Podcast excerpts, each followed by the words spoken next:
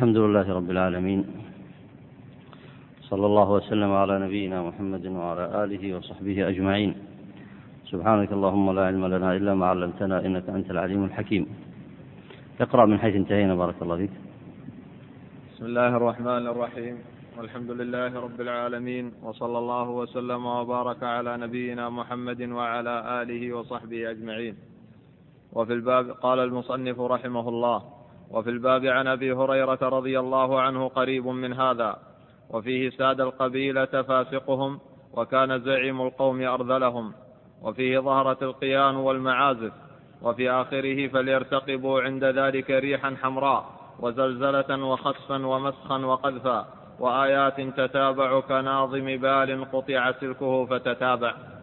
فهذه الأحاديث وأمثالها مما أخبر به النبي صلى الله عليه وسلم أنه يكون في هذه الأمة بعده، إنما هو في الحقيقة تبديل الأعمال التي كانوا أحق بالعمل بها، فلما عوضوا منها غيرها وفشى فيها كأنه من المعمول به تشريعا، كان من جملة الحوادث الطارئة على نحو ما بين في العبادات.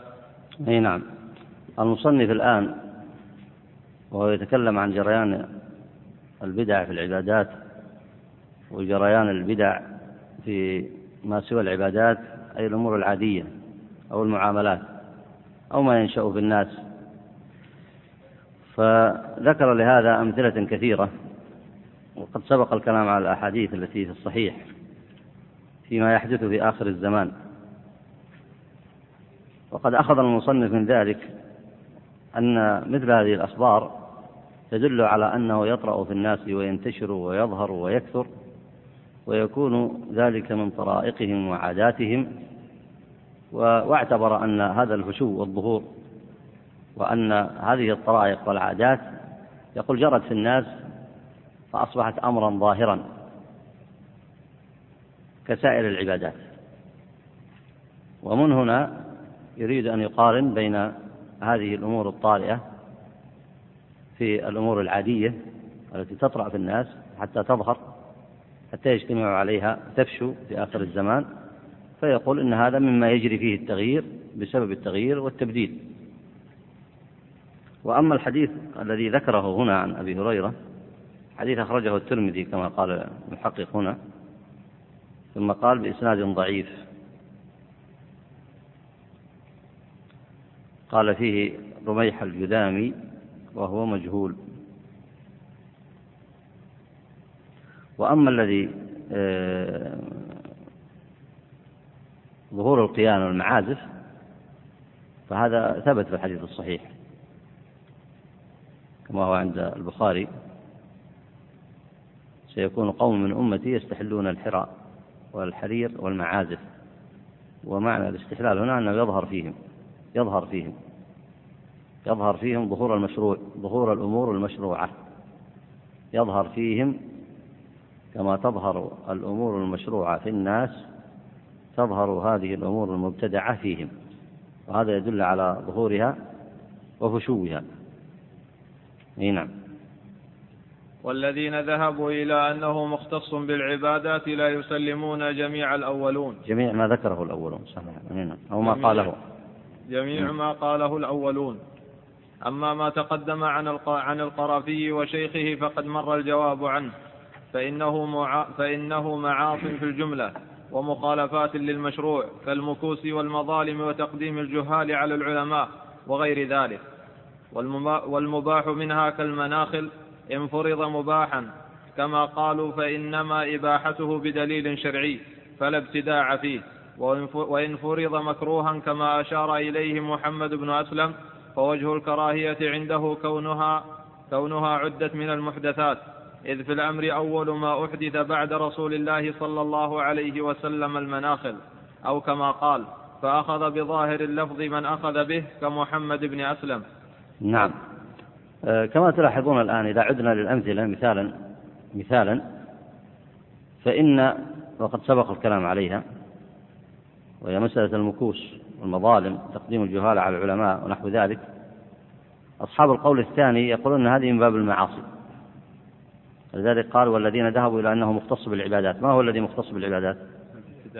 الابتداع قالوا أنه مختص بالعبادات. قالوا هذه الأمور التي تجري بالأمور العادية في المعاملات في سائر أبواب الفقه غير العبادات، يقول هذه من المعاصي. وما أخذ أصحاب القول الأول ووجهة استدلالهم كما سبق أن هذه لما جرت في الناس مجرى المشروع أصبح لها حكم الابتداع، فعندهم أنها لم تعد معاصي، لأن المعصية وإن تتابع الناس عليها أو كثرت فإنها لا تظهر في الناس وتصبح مثل المشروع. فيقول هنا أن هذه صار لها شروط وصار لها صفات أشبه شروط العبادات وصفاتها، فصارت الناس مثل المشروع. هذا على قول الرأي الأول، ولذلك يقول بجريان أن الابتداع يجري فيها. نعم. وظاهره أن ذلك من ناحية السرف والتنعم الذي أشار إلى كراهيته قوله تعالى: أذهبتم طيباتكم في حياتكم الدنيا، الآية، لا من جهة أنه بدعة. وقولهم كما يتصور ذلك في العبادات يتصور في العادات مسلم، وليس كلامنا في الجواز العقلي، وإنما الكلام في الوقوع وفيه النزاع. وأما ما احتجوا به من الأحاديث نعم، الآية أذهبتم طيباتكم في حياتكم الدنيا كما تعلمون في شأن الكفار. الآية ورد في شأن الكفار أنهم يعاقبون في الآخرة ولا يبقى لهم شيء من الطيبات لأنهم أذهبوا طيباتهم في حياتهم الدنيا فاستمتعوا بها.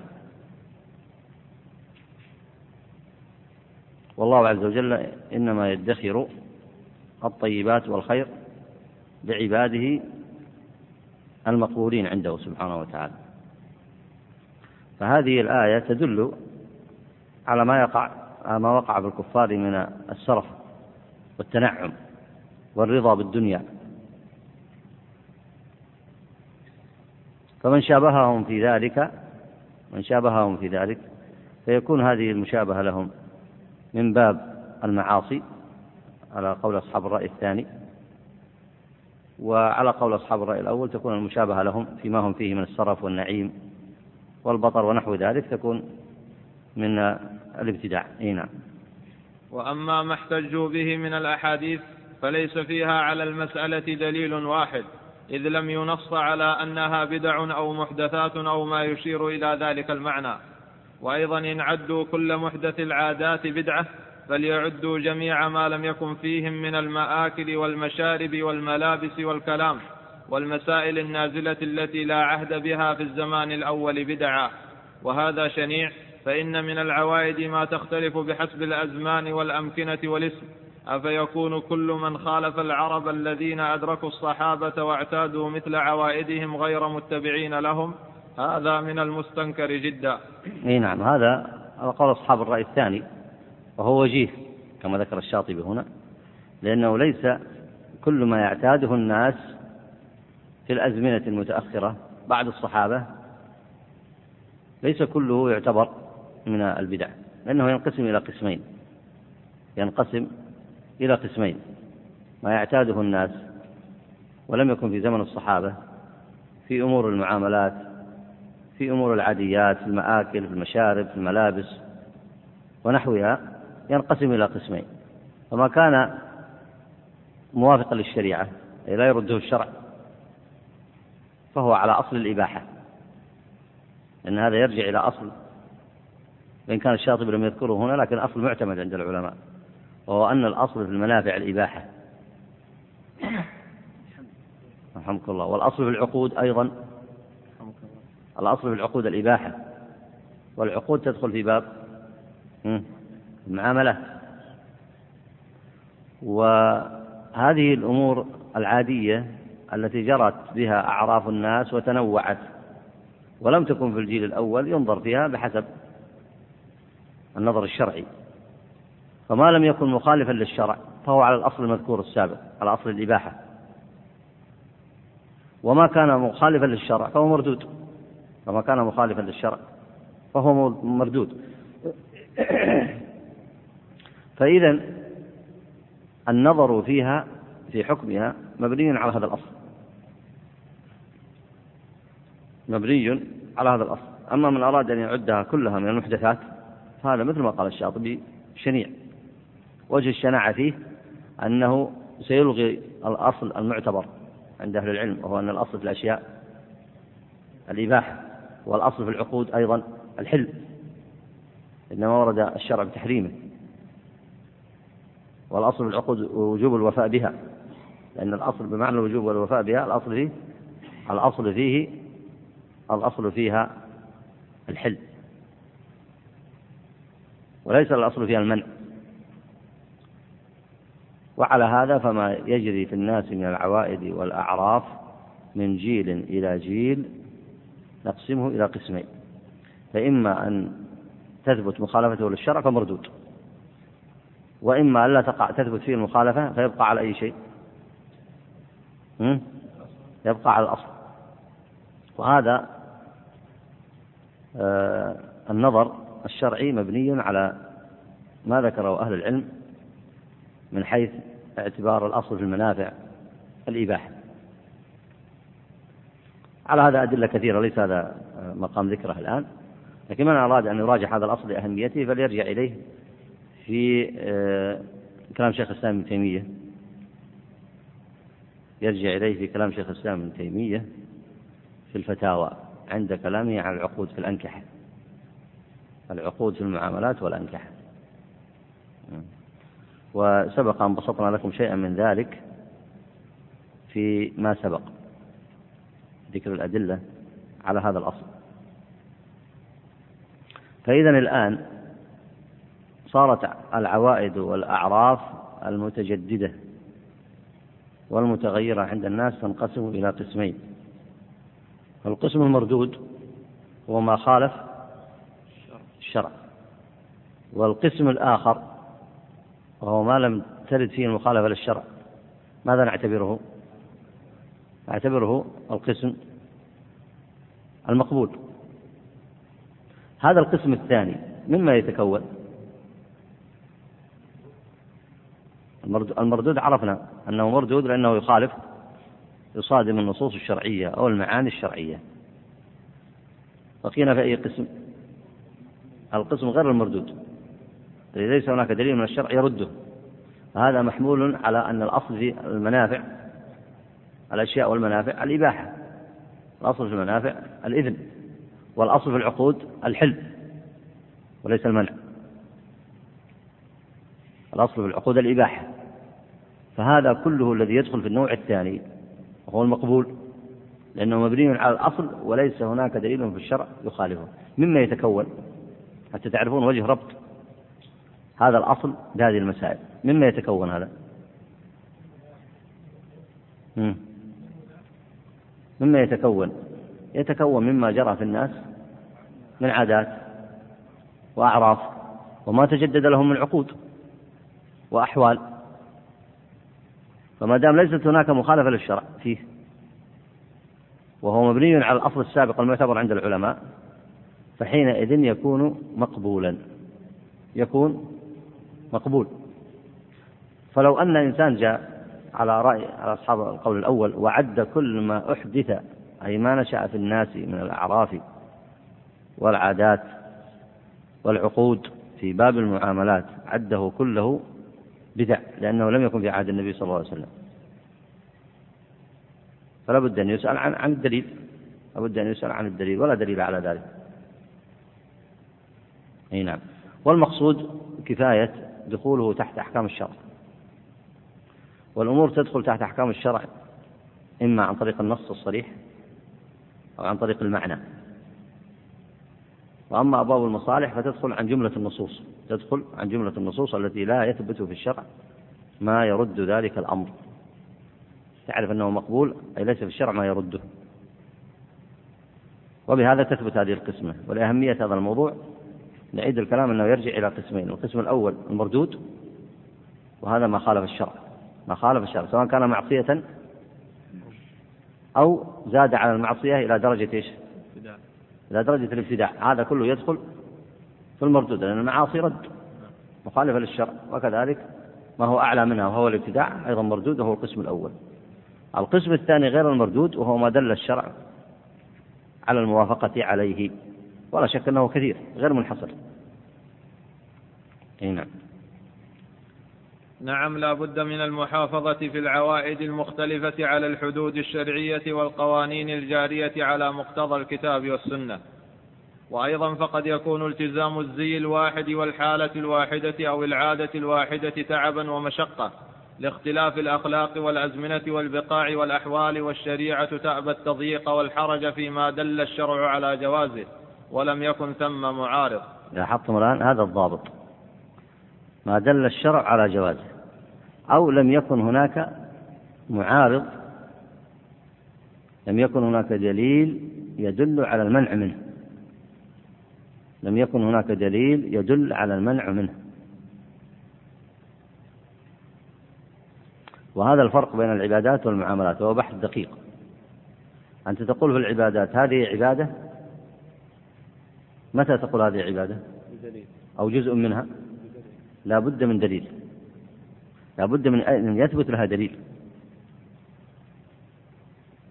لا تقول الأصل في العبادات الإباحة وتدخل ما شئت، لا بد في العبادات من دليل خاص يدل على ذلك، على تلك العبادة أو على ذلك الجزء المكون لتلك العبادة. طيب، لكن لا تقول هذا في المعاملات.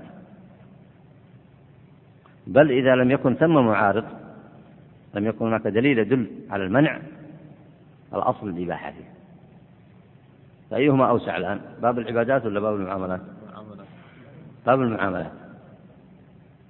والحكمة من الشارع في هذا أن باب العبادات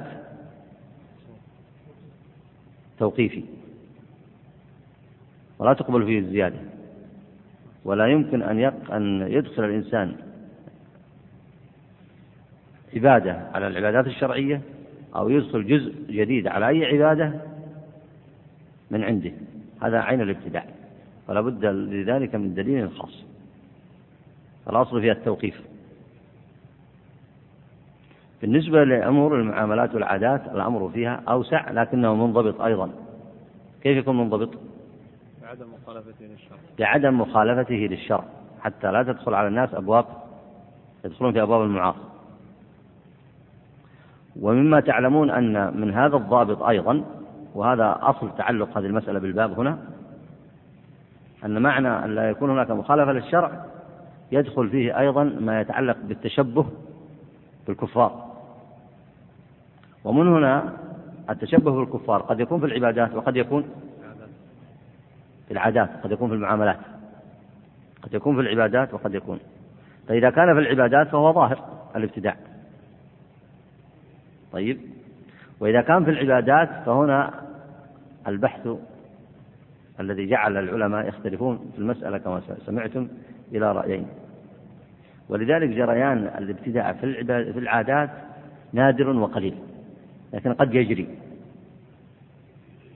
يجري إذا وقع التشبه في ذلك بالكفار، إذا وقع التشبه في ذلك وكان التشبه ظاهرا، أي من خصوصياتهم، لأن في أمور يشترك فيها الناس جميعا، المسلمون والكفار، في أمور مشتركة بين الناس. طبعا لا حاجة لضرب أمثلة في هذا، لكن معروف في أمور الزراعة، في أمور الصناعة، في أمور الطب، في أمور الصناعات، أمور مشتركة. أن هذا العلم ليس خاص بشعب دون شعب، ولا بجيل دون جيل، ولا بأمة دون أمة،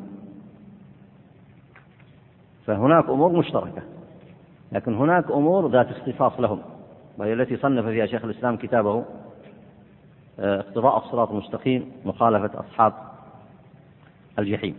نعم. وإنما جعل الشارع ما تقدم في الأحاديث المذكورة من فساد الزمان وأشراط الساعة لظهورها وفحشها بالنسبة إلى متقدم الزمان، فإن الخير كان أظهر والشر كان أخفى وأقل، بخلاف آخر الزمان فإن الأمر فيه على العكس، والشر فيه أظهر والخير أخفى وأقل. وأما كون تلك الأشياء بدعا فغير مفهوم على الطريقتين في حد البدعة، فراجع النظر فيها تجده كذلك. نعم، وكلام الشاطبي في موضعه هنا. يعني إذا جئت بالتعريف المتعلق بجريان البدعة في العبادات، ما هو؟ طريقة في الدين مخترعة، هذا اختيار الشاطبي، طريقة في الدين مخترعة تضاهي الشرعية، فهذا السابق لا يجري على هذا التعريف. والتعريف الثاني في المعاملات طبعا بإضافة التعريف الأول بإضافة يقصد بها السلوك إلى الدار الآخرة، فعلى التعريف الأول لا تجري الأمثلة، لا يمكن أن تطبق على الأمثلة السابقة. أضف إلى هذا التعريف الثاني بحذف يقصد بها السلوك إلى الدار الآخرة، فيصير التعريف طريقة في الدين مخترعة تضاهي الشرعية. وأدق قيد أو أعظم قيدين في التعريفين على الطريقتين، وأن يكون في الدين وأن يكون المشابهة من أين عرفناها هنا؟ المضاهاة، أن يكون مضاهي للشريعة. فإذا تحقق فيما يظهر، إذا تحقق الأمر الأول وأنه في الدين، فتخرج الأمور المادية أن يكون في الدين، والأمر الثاني أن يكون مضاهيا للشرعية، مضاهيا يعني صار في حكم المشروع، فيدخل الابتداع سواء كان من العبادات أو كان من العادات. لكن لما كان في العبادات أظهر كان إدراك ذلك جلي، ولما كان أخفى في العادات كان إدراكه خفي. لكن ينبغي ملاحظة هذا، أهم شيء تركز فيه في التعريفين. ولاحظ هنا قال الشاطبي على الطريقتين، ترجع إلى التعريف الأول والتعريف الثاني. التعريف الأول والتعريف الثاني لا يخلو من هذين الضابطين أو من هذين القيدين، أن يكون في حكم المشروع في أمر الدين، أن يكون في حكم المشروع وفي أمر الدين حتى تخرج الأمور المادية، وأن يكون مضاهيا بالشرعية. إذا اجتمع في هذا الأمرين فهم لا شك أنهم باب الابتداع.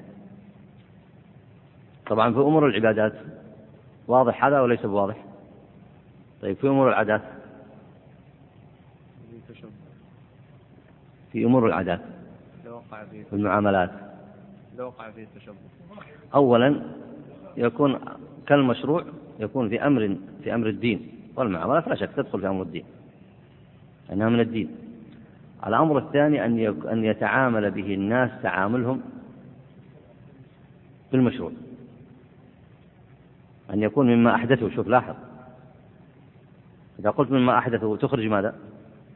مما دخل في الشريعة عن طريق الأدلة، وإن لم يكن منصوصا فيها، حتى ما تضيق في أبواب العبادات. وإن كان يلحق بالشريعة عن طريق الأصول السابقة، أن الأصل الإباحة، الأصل بالأشياء المنافع، والأصل بالعقود الإباحة. وإن كان لا يلحق بطريق خاص بدليل خاص، وإنما يلحق عن طريق الاجتهاد. فما لم يلحق عن طريق الاجتهاد فقد يكون معصية، أي مخالفة.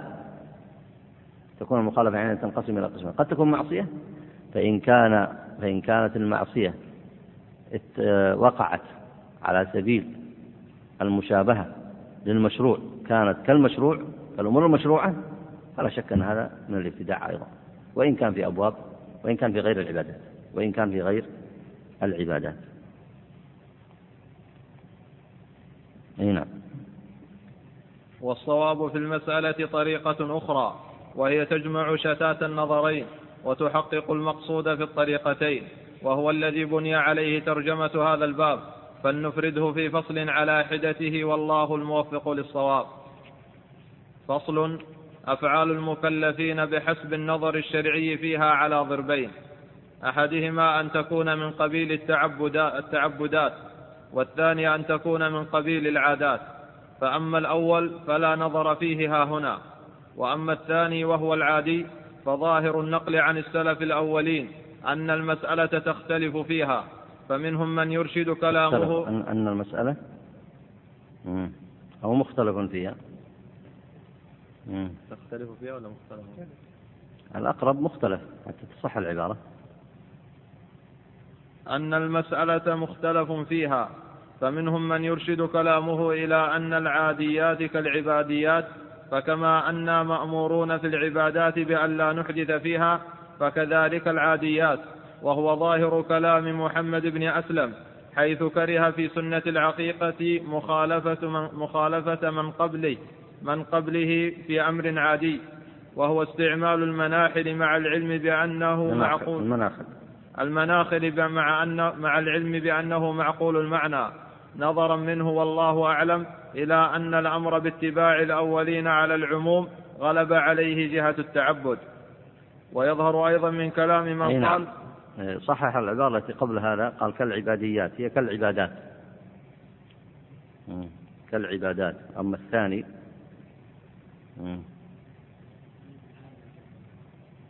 أن تكون من قبيل، قال فمنهم من يرشد كلامه إلى أن العاديات كالعباديات، صحيح هذا كالعبادات. ويظهر أيضا من كلام من قال أول ما أحدث الناس بعد رسول الله صلى الله عليه وسلم المناخل. ويحكى عن الربيع بن أبي راشد أنه قال لولا أني أخاف من كان قبلي لكانت الجبانة مسكني إلى أن أموت، والسكنى عادي بلا إشكال. يعني يريد الجبانة المقابر هنا. وعلى هذا الترتيب يكون قسم العاديات داخلا في قسم العبادات، فدخول الابتداع فيه ظاهر، والأكثرون على خلاف هذا. الأكثرون على خلاف هذا لما سمعتم من أن ما تجدد للناس في أمر المساكن والمشارب والمطاعم والملابس والعادات، ما تجدد لهم بعد جيل الصحابة رضوان الله عليهم يدخل تحت التقسيم السابق، على طريقة الفقهاء يدخل تحت التقسيم السابق، منه مردود ومنه غير مردود. المردود ما خالف الشرع، هذا الضابط، مردود ما خالف الشرع، وحينئذ يكون معصية. والمأذون فيه ما وافق الشرع، مأذون فيه ما وافق الشرع. ونعرف الإذن فيه بطرق كثيرة، إما بدخوله تحت أو بدخوله في مقاصد الشريعة أو بدخوله تحت الأصول السابقة، أصل الأشياء الإباحة، الأصل في المنافع الإباحة، الأصل في المنافع الإذن، على اختلاف عبارات الفقهاء. نعرف دخوله بالاجتهاد، فإذا لم يكن هناك شيء يرده بالشرع كانت هناك موافقة من الشريعة عليه، فهو إذن في المأذون. فلك أن تقول في المردود والمقبول على القسمين، ولك أن تقول الأول غير مأذون فيه والثاني مأذون فيه. هذا فيما يتعلق فيما يستجد للناس في أبواب العادات والمعاملات وغيرها. فإذا جاء إنسان فمنع من ذلك مطلقا فلا شك أن الأكثرون على خلاف هذا، الأكثرون يعني من أهل العلم على خلاف هذا. نعم. وعليه نبني الكلام فنقول ثبت في الأصول الشرعية أنه لا بد في كل عادي من شائبة التعبد، لأن ما لم يعقل معناه على التفصيل من المأمور به أو المنهي عنه فهو المراد بالتعبدي، وما عقل معناه وعرفت مصلحته أو مفسدته على التفصيل فهو المراد بالعادي. الآن تعريف التعبد عند المصنف ما هو؟ ما لم يعقل معناه، يعني ما لم يدرك الإنسان كل ما يتعلق به من الحكم بحيث تتبين له، لكن لا يعني هذا أنه ليس له حكمة. فرق بين العبارتين، فرق بين العبارتين. فهو له حكمة لكن قد تظهر للإنسان وقد لا تظهر. ثم أن أيضا أن ظهور الحكم تكون بمعاني عامة، فيبقى هذا النوع يدخل في القسم الأول وهو التعبدي، وسيضرب له أمثلة. فالطهارات والصلوات والصيام والحج كلها تعبدي.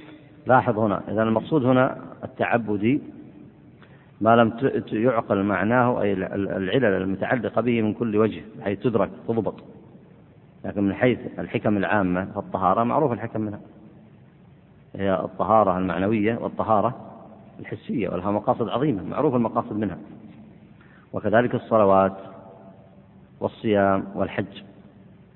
لكن لماذا كانت المغرب 3 ركعات وكانت العشاء 4؟ هذا أمر أنت إنما تأخذه من الشرع على سبيل إيش؟ على سبيل التسليم.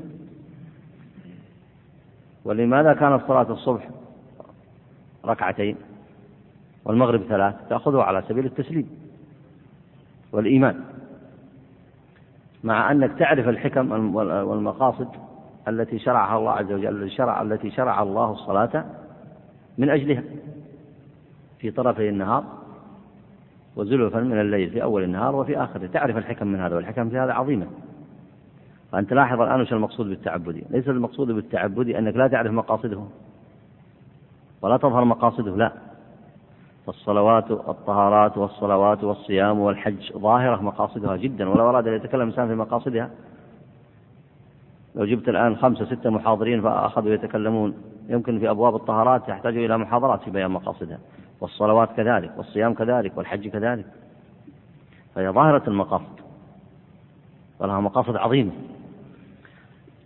لكن في مثل الأمور المذكورة لا يمكن أنت أن تدرك الفرق، لماذا هذه 3 ركعات لماذا هذه 2 ركعتين؟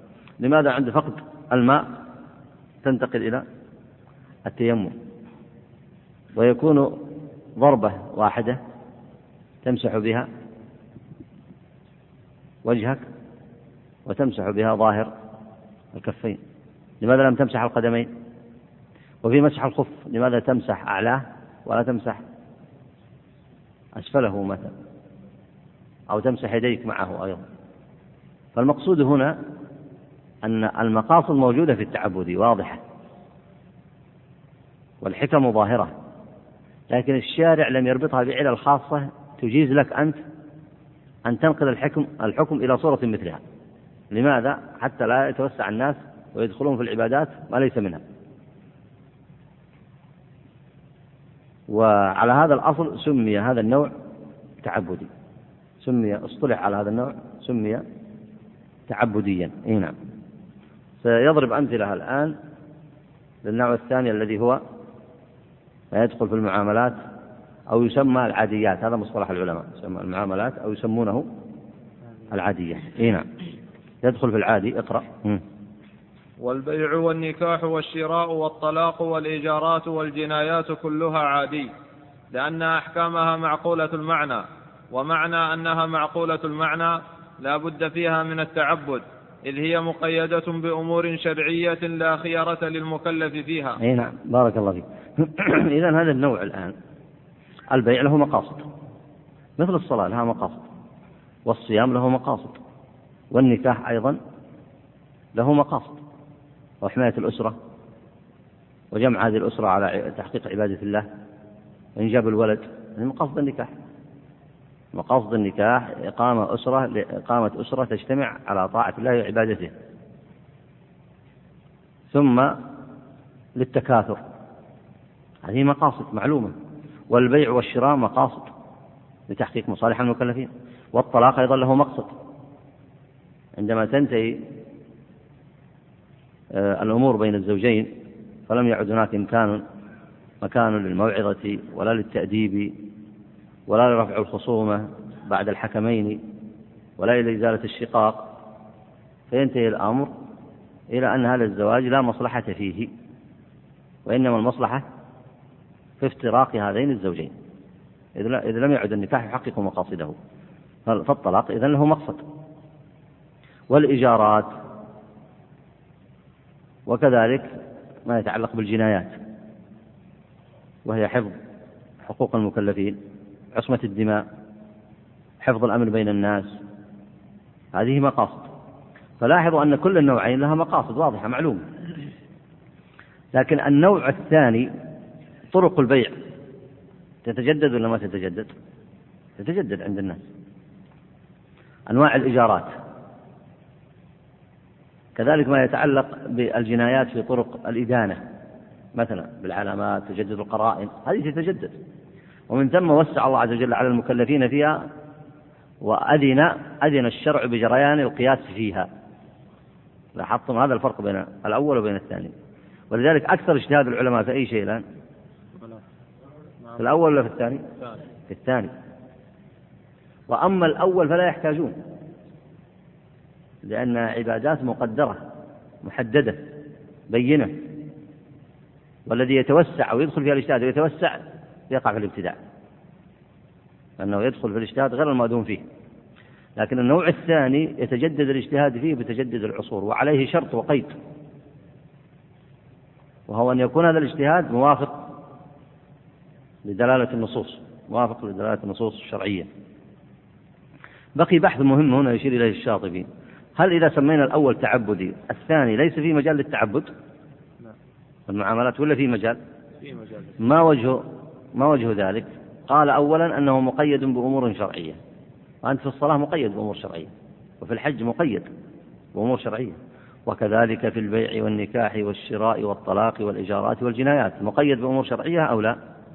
مقيد بأمور شرعية لا خيرة للمكلف فيها، أي لا بد لك، يجب عليك اتباع أمر الشرع فيها، كانت اقتضاء أو تخييرا، يعني كانت أمرا أو نهيا أو تخييرا، فإن التخيير في التعبدات إلزام كما أن الاقتضاء إلزام.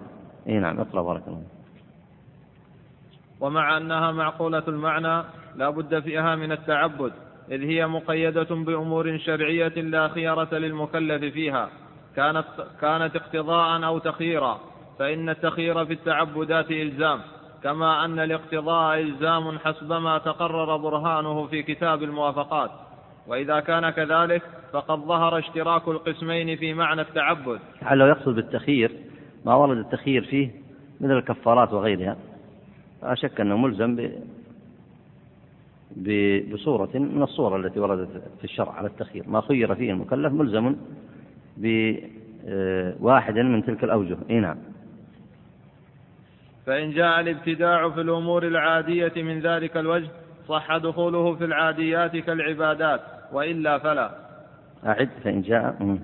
فإن جاء الابتداع في الأمور العادية من ذلك الوجه صح دخوله في العاديات كالعباديات، وإلا فلا. يعني إذا وصل إلى درجة أن المكلف يتبع أمرا عاديا أو في المعاملات مما يخالف الشرع، ثم لا يجعله على حد المعصية، بل يصل به إلى حد الابتداع، أن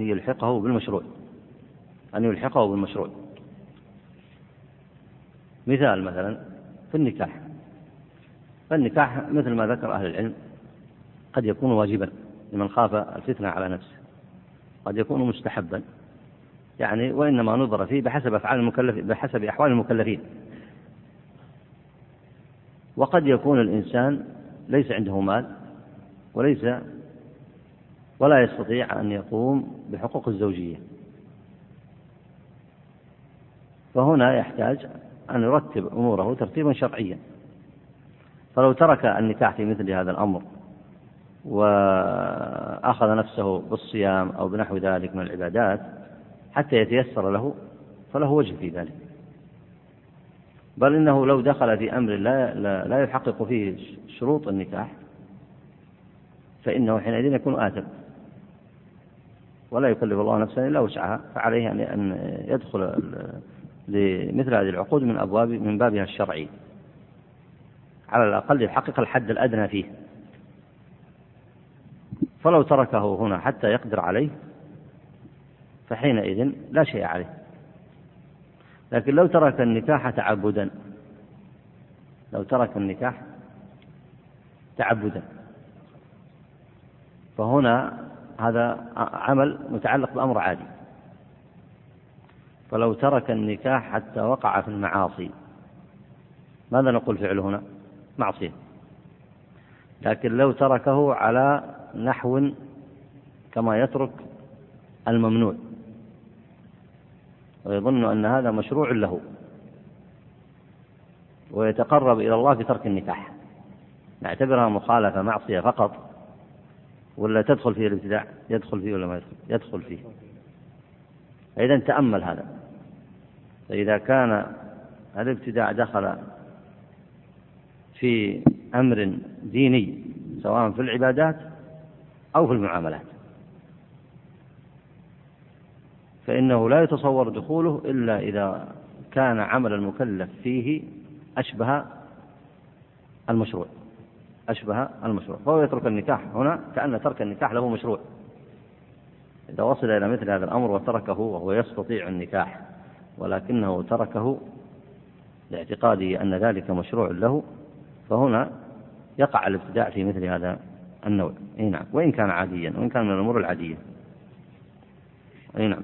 وهذه هي النكتة التي يدور عليها حكم الباب، ويتبين ذلك بالأمثلة. فمما أتى به القرافي وضع المكوس في معاملات الناس، فلا يخلو هذا الوضع المحرم أن يكون على قصد حجر التصرفات وقتا ما أو في حالة ما لنيل حطام الدنيا على هيئة غصب الغاصب وسرقة السارق وقطع القاطع للطريق وما أشبه ذلك، أو يكون على قصد وضعه على الناس كالدين الموضوع والأمر المحتوم عليهم دائما أو في أوقات محدودة وعلى كيفيات مضروبة، بحيث تضاهي التشريع الدائم الذي يحمل عليه العامة ويؤخذون به، وتوجه على الممتنع منه العقوبة كما في أخذ زكاة المواشي والحرث وما أشبه ذلك. فأما الثاني فظاهر أنه بدعة. لاحظتم الآن الفرق بين النوعين، ومن هنا لابد أن تتنبه إلى معرفة مآخذ أهل العلم في المسألة. فإذا كان أخذ المكوس كشأن الغاصب يغصب متى؟ يغصب حينا ولا يغصب حينا آخر، وقاطع الطريق يقطع حينا ولا يقطع حينا آخر، فهذا أشبه المعاصي. لاحظتم؟ أما إذا كان على التفسير الآخر الذي يصبح مظاهر للتشريع الدائم، الزكاة المفروضة لها قوانين وأحكام وإلا ليس لها قوانين وأحكام وأوقات وعلى الدوام والترتيب ولها نظام معمول به، فكذلك إذا كان أخذ المكوس أشبه ترتيبه وتنظيمه وتشريعه أشبه المشروع فيدخله الابتداع. والمكوس من أي باب؟ من أبواب المعاملات. أخذ الأموال من هذا من أبواب المعاملات ولا من العبادات؟ هذا من المعاملات. فلاحظ هنا، فقد يذهب ذهن مجتهد إلى النوع الأول فيعتبره في حكم المعصية، وقد يذهب ذهن مجتهد إلى الصورة الثانية فيعتبرها إيش؟ يعتبرها بدعة. والشاطبي الآن سيذكر التعليل. اقرأ. فأما الثاني الذي هو أشبه الزكوات. أي نعم، أشبه نظام الزكاة. أي نعم. فأما الثاني فظاهر أنه بدعة، إذ هو تشريع زائد وإلزام للمكلفين يضاهي إلزامهم الزكاة المفروضة والديات المضروبة والغرامات المحكوم بها في أموال الغصاب المعتدين. ماشي، بارك الله فيك. هيا لاحظ الآن هنا، أخرجوا من التعريف قيد المضاهاة. التعريف الأول عند الشاطبي في أول الكتاب: طريقة في الدين مخترعة تضاهي الشرعية يقصد بها بالسلوك فيها التقرب إلى الدار الآخرة. هذا في أي شيء؟ أحسن، في العبادات. التعريف الثاني وش يفرق عن الأول؟ الجملة الأخيرة يقصد به التقرب، لكن يشترك مع الأول في أي شيء؟ طريقة في الدين. فهذه المكوس وضعت كأنها طريقة في الدين. لاحظ هنا، والدين يشمل إيش؟ عادات والمعاملات. طيب، يضاهي الشرعية، شو معنى يضاهي؟ يشابه. فعندك إذن قيدان: قيد الأول أن يكون في الدين، والدين يشمل عبادات والمعاملات. القيد الثاني المضاهاة. إذا طبقت على المكوس حسب الصورة الثانية تكون في الدين ولا ما تكون في الدين؟ تكون في الدين. في أي شيء من أبواب الدين؟ في المعاملات.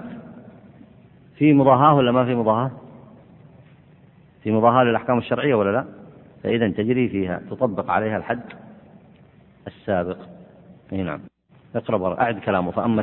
فأما الثاني فظاهر أنه بدعة، إذ هو تشريع زائد وإلزام للمكلفين يضاهي إلزامهم الزكاة المفروضة والديات المضروبة والغرامات المحكوم بها في أموال الغصاب المعتدين، بل صار في حقهم كالعبادات المفروضة واللوازم المحتومة أو ما أشبه ذلك. فمن هذه الجهة يصير بدعة بلا شك لأنه شرع مستدرك وسنن في التكليف مهيا. نعم، وسنن في التكليف مهيا. إذا حفظت الخمسة الستة الأسطر هذه وتذكرت التعريفين السابقين علمت وجه جريان البدع في أي شيء والمعاملة. وهذا أحسن تقرير، هذا الكلام عند الشاطبي تقرير واضح جدا. طيب، إذا لم تصل إلى هذه الصورة وبقيت أشبه الظلم والاغتصاب وقطع الطريق تبقى في المعاصي، ما تنتقل إلى درجة الابتداع. نعم. فتصير المكوس على هذا الفرض لها نظران: نظر من جهة كونها محرمة على الفاعل أن يفعلها كسائر أنواع الظلم، ونظر من جهة كونها اختراعا لتشريع يؤخذ به الناس إلى الموت كما يؤخذون بسائر التكاليف. فاجتمع فيها نهيان: نهي عن المعصية ونهي عن البدعة، وليس ذلك موجودا في البدع في القسم الأول، وإنما يوجد به النهي من جهة كونها تشريعا موضوعا على الناس أمر وجوب أو ندب، إذ ليس فيه جهة أخرى يكون بها معصية، بل نفس التشريع هو نفس الممنوع. نعم. وكذلك تقديم الجهال على العلماء وتولية المناصب الشرعية من لا يصلح بطريق التوريث هو من قبيل ما تقدم، فإن جعل الجاهل في موضع العالم حتى يصير مفتيا في الدين هذا معصية قد تكون كبيرة، لأن يترتب عليه فساد الناس.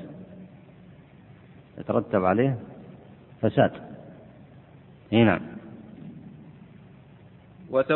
وكذلك تقديم الجهال على العلماء وتولية المناصب الشرعية من لا يصلح بطريق التوريث هو من قبيل ما تقدم، فإن جعل الجاهل في موضع العالم حتى يصير مفتيا في الدين ومعمولا بقوله في الأموال والدماء والأبضاع وغيرها محرم في الدين، وكون ذلك يتخذ ديدنا حتى يصير الابن مستحقا لرتبة الأب. لاحظ هنا ديدنا أي طريقة. شو معنى ديدنا هنا؟ أي طريقة. فترجع على التعريف: طريقة في الدين مخترعة. نعم. حتى يصير الابن مستحقا لرتبة الأب وإن لم يبلغ رتبة الأب في ذلك المنصب بطريق الوراثة أو غير ذلك، بحيث يشيع هذا العمل ويطرد ويرده الناس كالشرع الذي لا يخالف. شوف، لاحظ كالشرع تجيب مسألة قيد المضاهاة، يعني ضاها الأمور الشرعية تستمر في الناس، فهذا أصبح أمرا مستمرا في الناس فضاها الأمور الشرعية. نعم. بدعة بلا إشكال. أعيد العبارة: بحيث يشيع هذا العمل ويطرد ويرده الناس كالشرع الذي لا يخالف. بدعة بلا إشكال، يعني بدعة خبر هنا، يعني أصبح هذا بدعة. نعم. زيادة إلى القول بالرأي غير الجاري على العلم، وهو بدعة أو سبب البدعة كما سيأتي تفسيره إن شاء الله، وهو الذي بيّنه النبي صلى الله عليه وسلم بقوله: حتى إذا لم يبق عالم اتخذ الناس رؤساء جهالا فسئلوا فأفتوا بغير علم فضلوا وأضلوا، وإنما ضلوا لأنهم أفتوا بالرأي إذ ليس عندهم علم. هذا مثل المثل السابقة. فتنصيب غير الكفء ظلم محرم، وجعله ديدنا وعادة كالمشروع، وش يصير؟ بدعة، أنه يصير في الدين ويصير مثل المشروع المستقر، مثل ما اتخذه الناس شرعا. المثال الثاني، وإن كان الشاطبي ما يعني ألمح إليه وذكر الحديث: أن يفتي العالم خطأ فهو معذور، لحديث النبي عليه الصلاة والسلام، حديث عبد الله بن عمرو بن العاص: إذا اجتهد الحاكم فأصاب فله أجران، وإذا اجتهد ثم أخطأ فله أجر. هذه الصورة الأولى، أن يجتهد يبذل جهده ووسعه ويتبين ويتقي الله عز وجل يبذل الأسباب الشرعية ويخطئ فهو مأجور غير آثم. الصورة الثانية أن يفتي في مسألة بغير اجتهاد، أن يفتي في مسألة بغير اجتهاد يعني يتعجل فيها، لم يتق الله عز وجل فيها ويستفرغ وسعه ويطلب العلم فيها من وجهه الصحيح، حتى وإن كان عالما أخطأ فيها، لكن خطأه هنا ليس هو الخطأ الموجود في الحديث. الخطأ الموجود في الحديث مرتبط بأي شيء؟ باجتهاد وبذل وسع. أما في المسألة الثانية تعجل فيها ولم يبذل وسعه فهو آثم. طيب هذه الصورة إيش؟ الثانية، فيكون قد ارتكب أمرا محرما من أمور الذنوب وعليه أن يتوب من ذلك. الصورة الثالثة أن يكون هذا ديدنا له، أن يكون هذا ديدنا له ويكون رأسا في ذلك، يفتي بمجرد الرأي المعارض للسنة. وش نقول هذا؟ ارتفعت درجة المخالفة ولا ما ارتفعت؟ ارتفعت أو لا؟ ارتفعت درجة المخالفة. عندك ثلاثة صور. الصورة الأولى أن يجتهد ويبذل وسعه ويتقي الله ثم يخطئ فهو معذور غير آثم. فإذا سئلت عن الدليل فتقول الدليل هو حديث عبد الله بن عمرو بن العاص الصحيح، إذا اجتهد، قول النبي عليه الصلاة والسلام إذا اجتهد الحاكم فأصاب فله أجران، وإذا اجتهد ثم أخطأ فله أجر. هذا المقصود، اجتهد، مقصود اجتهد، أخذ الاجتهاد من الأسباب الشرعية. إذا تقدم ما هو أهل الاجتهاد فهو آثم، أو كان هو أهل الاجتهاد لكن في هذه المسألة، في هذه المسألة تعجل فيها، ما نظر فيها نظر شرعي، أو نظر فيها لأهواء الناس، أو نظر فيها لأهواء الناس أو لمصلحة عاجلة، فهنا يرد عليه ما يرد على أصحاب الذنوب، معصية، فعله محرم، فعله محرم. إن تعجل فيها وتكلم فيها على غير بينة وإن كان عالم فإنه آثم. وإن نظر فيها مراعيا فيها أهواء الناس فهو آثم، وإن نظر فيها وراعى فيها مصالحه العاجلة الدنيوية فهو آثم. هذه الصورة الثانية. الصورة الثالثة أن يكون ذلك ديدنا له، أصل فتواه وعلمه مبنية على مجرد الرأي وترك السنة، وتكون مجرد مخالفة فقط، ولا ترتفع درجة المخالفة هنا إلى الابتداع، لأنه تستطيع تقول أولا أن هذا صار له طريقة أو لا، ديدن صار له طريقة. الأمر الثاني أنه جعل فتواه المتبعة للرأي المخالفة للسنة عند الناس، جعلها مثل إيش؟ مثل المشروع، تلبيسا عليه. نعم، فهنا تدخل تزيد على المعصية بأنها من الابتداع، لأن ما هكذا كان السلف يعلمون ويفتون. والحديث قال اتخذ الناس رؤساء جهالا، يعني صار هؤلاء الرؤساء الجهال يفتون الناس بغير علم، وصارت هذه طريقة فيهم فضلوا وأضلوا، وهذا معنى وقوع الابتداع عياذا بالله من ذلك. نعم. وأما إقامة صور الأئمة والقضاة وولاة الأمر على خلاف ما كان عليه السلف فقد تقدم أن البدعة لا تتصور هنا وذلك صحيح، فإن تكلف أحد فيها ذلك فيبعد جدا، وذلك بفرض أن يعتقد في ذلك العمل أنه مما يطلب به الأئمة على الخصوص تشريعا خارجا عن قبيل المصالح المرسلة، بحيث يعد من الدين الذي يدين به هؤلاء المطلوبون به، أو يكون ذلك مما يعد خاصا بالأئمة دون غيرهم، كما يزعم بعضهم أن خاتم الذهب جائز لذوي السلطان لأجل الهيبة، لأجل الهيبة أو مثلا أو ظهور المكانة، فهو لبس الخاتم معصية، لكن انضم مع هذه القرينة فأصبح في حكم المشروع فيختلف حينئذ حكمه. نعم.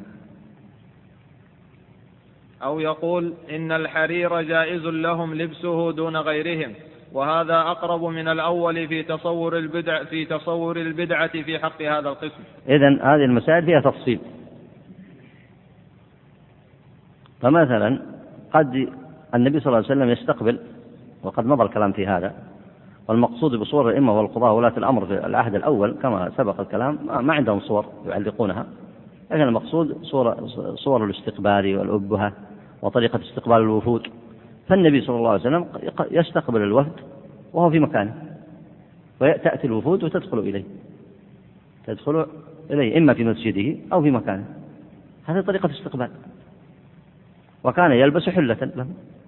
قد يأتي مثلا في زمان وأشبه ذلك، زمان الخلفاء الراشدين، قد يأتي مثلا زمان مثل في وقت معاوية فيرى أن استقبال الوفود يحتاج إلى هيبة أكثر من ذلك باختلاف أحوال الناس، فيستقبلهم مثلا ومعه القضاة ومعه الجند، ويخرج مثلا لاستقبالهم مثلا، وقد يركب المراكب الفارهة لاستقبالهم. فهذه صورة وتلك صورة. الشاطبي يشير إلى أن الأمر إذا كان في مثل هذه الحدود فيقول لا يجري فيه الابتداع، بشرط أن يدخل تحت المصالح المرسلة، بشرط يعني يدخل تحت المصالح المرسلة فيكون مأذونا فيه.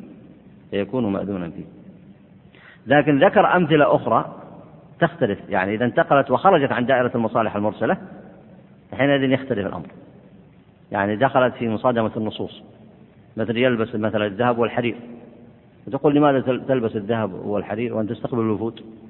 قال أنا ألبس هذا لإظهار الهيبة. فنقول لا، هذا ما هي من المصالح المرسلة، أنك صادمت النصوص الشرعية، كونك تركب لهم أو تتهيأ لهم في مركب معين هذا قد لا يكون فيه مصادمة للنصوص. لكن الأول أن تلبس لهم الحرير، تلبس لهم الذهب، هذه مصادمة للنصوص. فهذا النوع الثاني الآن لو لبسه لنفسه، لبس الحرير والذهب، يكون إيش؟ يكون معصية. لو لبسه واعتقد أنه مثل المشروع لإظهار هيبة الإسلام، وش يصير؟ يصير بدعة. أي نعم. وطبعا هذه الأمثلة كلها من أي الأبواب الآن؟ من المعاملات والعاديات. نعم. ويشبهه على قرب زخرفة المساجد، إذ كثير من الناس يعتقد أنها من قبيل ترفيع بيوت الله، وكذلك تعليق الثريات الخطيرة الأثمان حتى يعد الإنفاق في ذلك إنفاقا في سبيل الله. وكذلك إذا اعتقد في زخارف الملوك وإقامة صورهم أنها من جملة ترفيع الإسلام وإظهار معالمه وشعائره، أو قصد ذلك في فعله أولا بأنه ترفيع للإسلام بما لم يأذن الله به. نعم. إذا خرج من باب المصالح الشرعية، لأن مصالح الأهواء عادات الناس تقاليدهم وأعراضهم، خرج من دائرة المصالح الشرعية التي تدل عليها الشريعة إلى ما لم يأذن به الله، فهو من البدع المحدثات التي لا خير فيها، بل هي شر محض. نعم. وليس ما حكاه القرافي عن معاوية من قبيل هذه الزخارف، بل من قبيل المعتاد في اللباس والاحتياط في الحجاب، مخافة من انخراق خرق يتسع فلا يرقع. هذا إن صح ما قال، وإلا فلا يعول على نقل المؤرخين ومن لا يعتبر من المؤلفين، وأحرى أن ينبني عليه حكم. وأحرى ألا ينبني، صحيح، وأحرى على ألا ينبني كما هو في التحقيق المخطوط، وأحرى على ألا ينبني عليه حكم. وأحرى ألا ينبني عليه حكم، يعني هل يثبت عن معاوية أم لا رضي الله عنه في نظر، فإن ثبت فسمعتم تفسيرون أنه توسع في استقبال الملوك والوفود وكان له أبهة، لكن العلماء قالوا إن ثبت عنه فهو لم يخرج به رضي الله عنه عن ما يؤدي به إلى مخالفة النصوص الشرعية وإن توسع في ذلك. فإذن القيد فيه كما ذكر المصنف هنا، قال أن يدخل في باب المصالح الشرعية المأذون فيها التي تدخل تحت الإذن العام في الشرع وخاصة بالعامة الشرعية. وأما إذا خالف ما أذن الله فيه، إذا خالف أمر الشريعة وكان ممن لم يأذن الله فيه، فهو من باب التشريع والابتداع. نعم. وأما مسألة المناخل فقد مر ما فيها، والمعتاد فيها أنه لا يلحقها أحد بالدين ولا بتدبير الدنيا بحيث لا ينفك عنه كالتشريع فلا نطول به. وعلى ذلك الترتيب ينظر فيما قاله ابن عبد السلام من غير فرق فتبين. ابن عبد السلام المشهور يسمي سلطان العلماء. نعم. فتبين مجال البدعة في العاديات من مجال غيرها، وقد تقدم أيضا فيها كلام فراجعه إن احتجت إليه. يعني كأن الشاطبي يقول انظر فيما ذكره أهل العلم في مسألة جريان البدع من وافق على ذلك وقال تجري البدع في المعاملات والعاديات، فانظر إلى تحقق الشرطين، تكون طريقة في الدين وأن تكون مضاهاة للمشروع، فإن كان ذلك فهي انتقلت من كونها مخالفة إلى كونها أعلى درجة وهي الابتداع. ولعل نكتفي بهذا المقدار ونستكمل بمشيئة الله تعالى هذا الموضوع، وهو طويل جدا لكن نأخذ منه بقدر ما يتسع له الوقت فيما مضى، ونحاول أن نقسمه في الأشرطة بحسب التيسير إن شاء الله. لكن على أي حال هذا الشريط والذي قبله والذي بعده كلها مرتبطة بهذا البحث، وهو النظر في الأمثلة فيما يتعلق بالعاديات والمعاملات وما ذكره أهل العلم من جريان البدعة في بعض صورها أو عدم جريانها. اللهم صل على محمد وعلى آل محمد. ونكتفي بهذا المقدار، وموعدنا إن شاء الله الأسبوع القادم إن شاء الله تعالى. السلام عليكم ورحمة الله وبركاته.